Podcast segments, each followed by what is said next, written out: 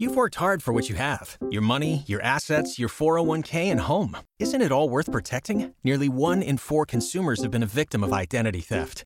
Lifelock Ultimate Plus helps protect your finances with up to $3 million in reimbursement.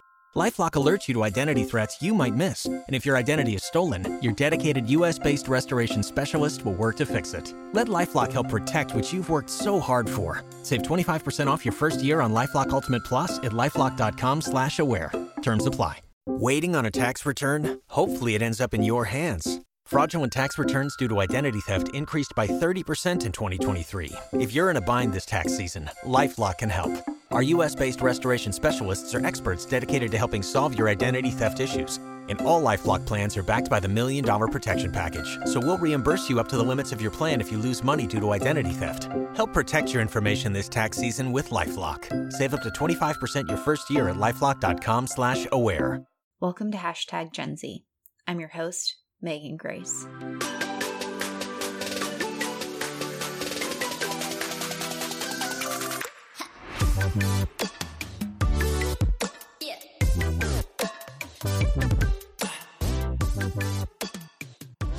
Welcome back. This is episode 14, and we're diving into the topic of Generation Z's advocacy and activism. In our 2014 study, we were curious about what Generation Z was concerned about in regards to social issues, but we also wanted to know how they might go about engaging with those issues. Our findings pointed out that Generation Z prefers to engage with social issues in a few different ways. First, they like to stay informed and up to date on issues. Thinking about how much access to information online Generation Z has, this makes sense. Next, they like to educate other people on the issues. Again, this makes sense for a heavily digitally connected generation who's no stranger to social media. So, first and foremost, they engage with social issues by learning about issues and raising awareness about those issues. This had me thinking about the connection as well to Generation Z's motivation. Our research has alluded to the fact that the primary source of motivation for Generation Z is focused on their passion and desire to advocate for something they believe in. When I weave all this together, I can't stop thinking about how primed Generation Z is to be a cohort of changemakers, activists, and advocates. And while some cohort members may engage with social issues in other ways, such as philanthropy, invention, entrepreneurship, and service, I'm excited to connect with a Gen Z advocate who's making her life's mission to address a social issue she cares deeply about. Nadya Okamoto grew up in Portland, Oregon, and is a 21 year old student at Harvard who's currently on a leave of absence. She's a founder and executive director of Period, period.org, an organization she founded at the age of 16. Period is now the largest youth run NGO in women's health and one of the fastest growing in the United States. Since 2014, they have addressed over 500,000 periods and registered over 300 campus chapters. In 2017, Nadya ran for office in Cambridge, Massachusetts.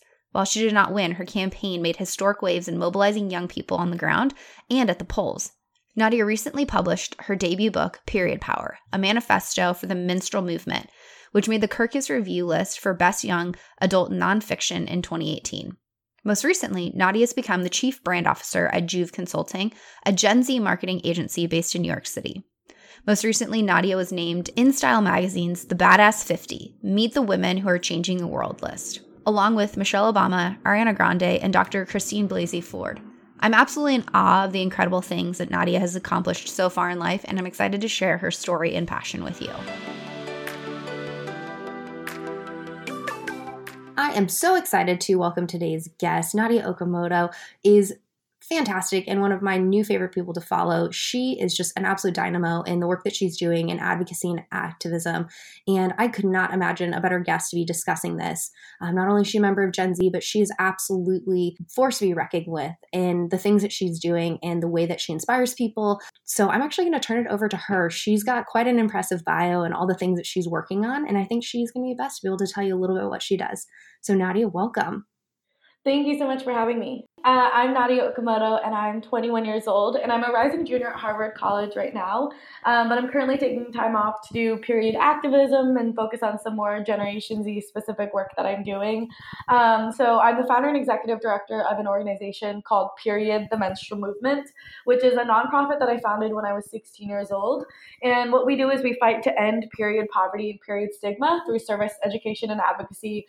And we do this through mobilizing a global network of campus chapters. Uh, we now have about over 350 campus chapters registered at universities and high schools and are now the largest youth run NGO in women's health in the world. Um, and I'm also on book tour, so I published my first book called Period Power with my publisher Simon & Schuster in October.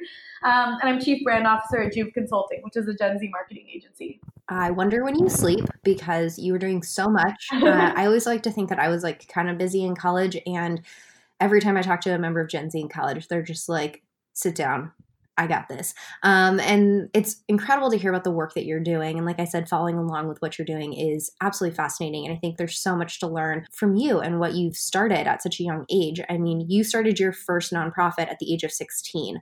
What inspired you to do so? And what kind, did you face any barriers along the way? Of course. So my passion for periods comes from a really personal place.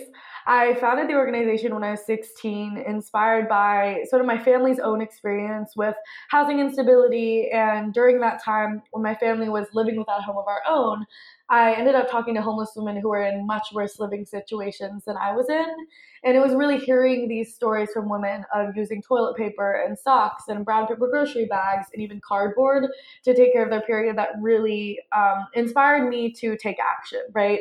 Um, and I think I was really pushed to do that, especially after learning about things like the tampon tax, which is um, the sales tax on period products, labeling them as non essential goods in the majority of US states. Now we're at 34, right? Um, so I think that was really what spurred me to take action, sort of with this uh, reaction of how is it 2014 at the time 2014 people have been menstruating since the beginning of time and yet menstrual hygiene is still considered this privilege and is still this huge barrier for success for women and girls that is incredible that you were able to take something that was a less than ideal experience uh, that you went through, but rechannel that energy to help other people. I really do commend you on that. What did, so you started your your first nonprofit at 16. What kind of barriers did you face along the way?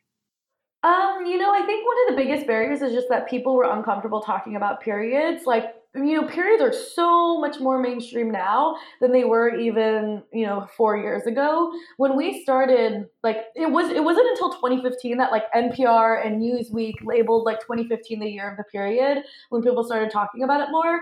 But when we started, like we were some of the first um, you know, activists really in the space on social media. So in terms of mainstream media, it, we were still working to destigmatize it. So every pitch we went into, every potential volunteer, potential funder that we talked to, we first had to destigmatize periods.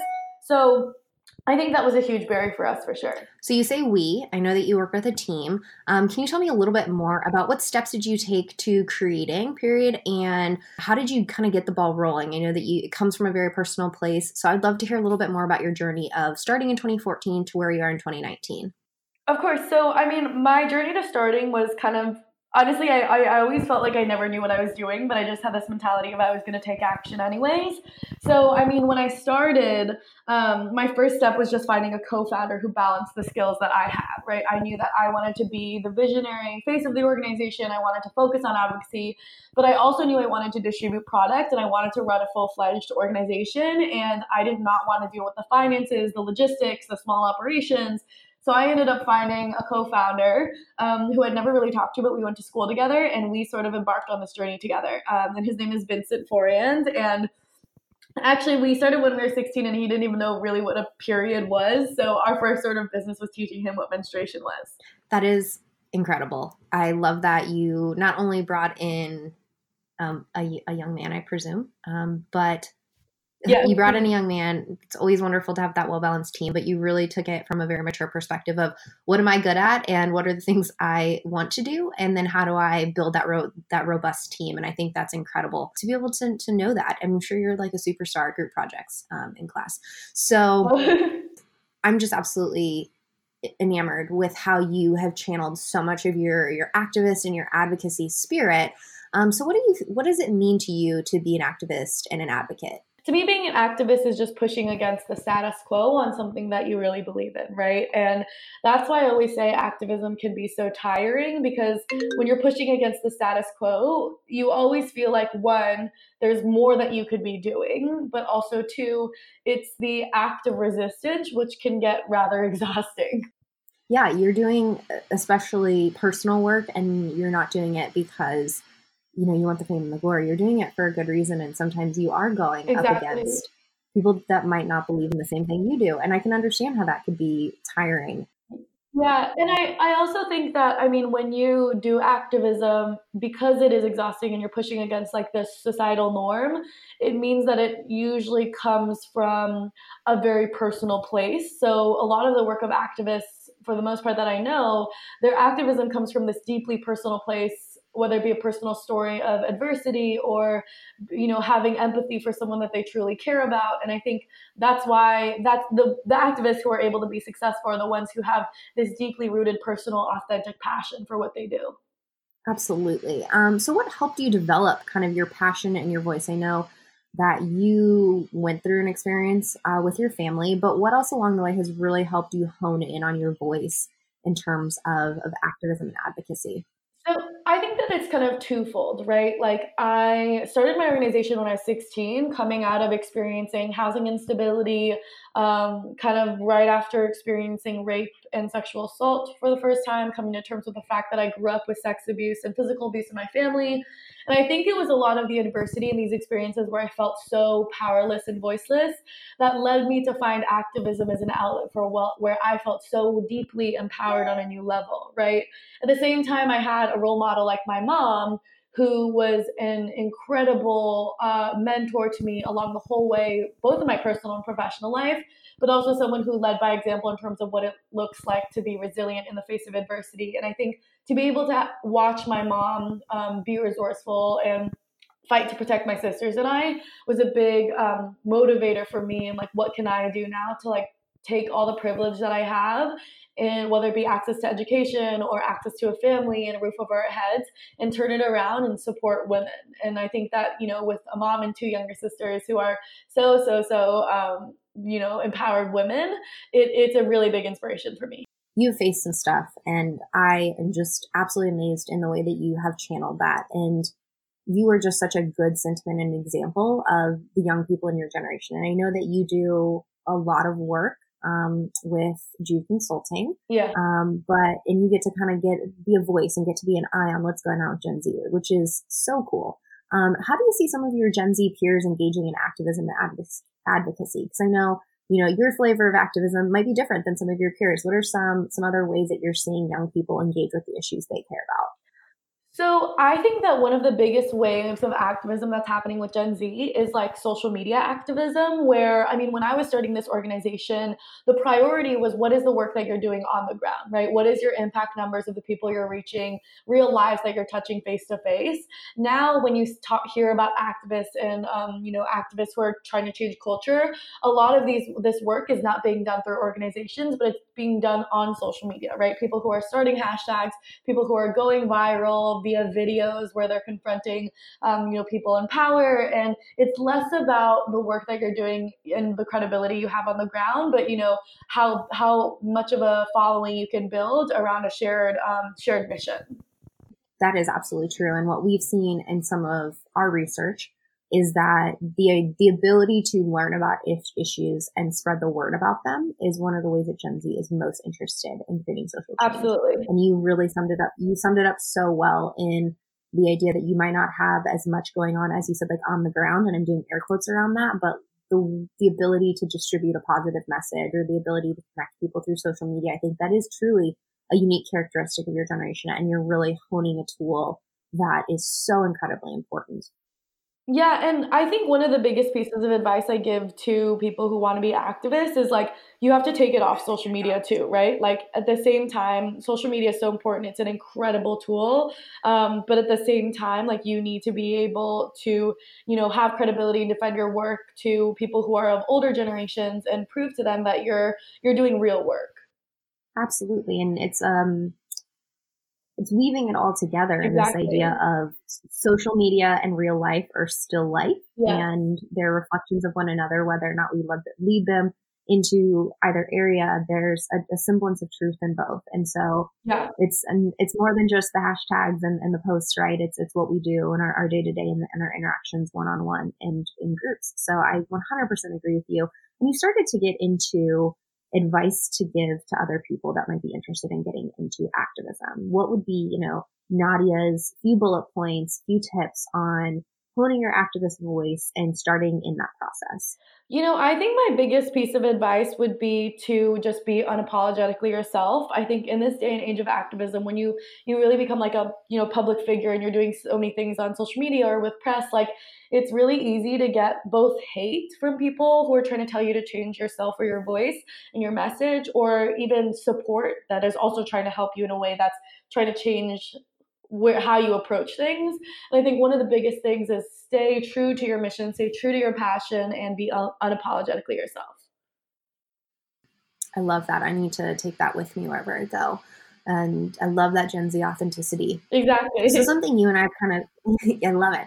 Uh, one of the things that you and I have actually really chatted about and enjoyed is this idea of generations working together. And so, as a millennial and someone who is oftentimes in positions of power to help make the world a little bit of a better place for Gen Z, what can older generations be doing um, and those who are working with Generation Z, what can we do to support young people in their pursuits of activism and advocacy? I think the two big things. One, create platforms for young activists to be able to share their work and share their passions.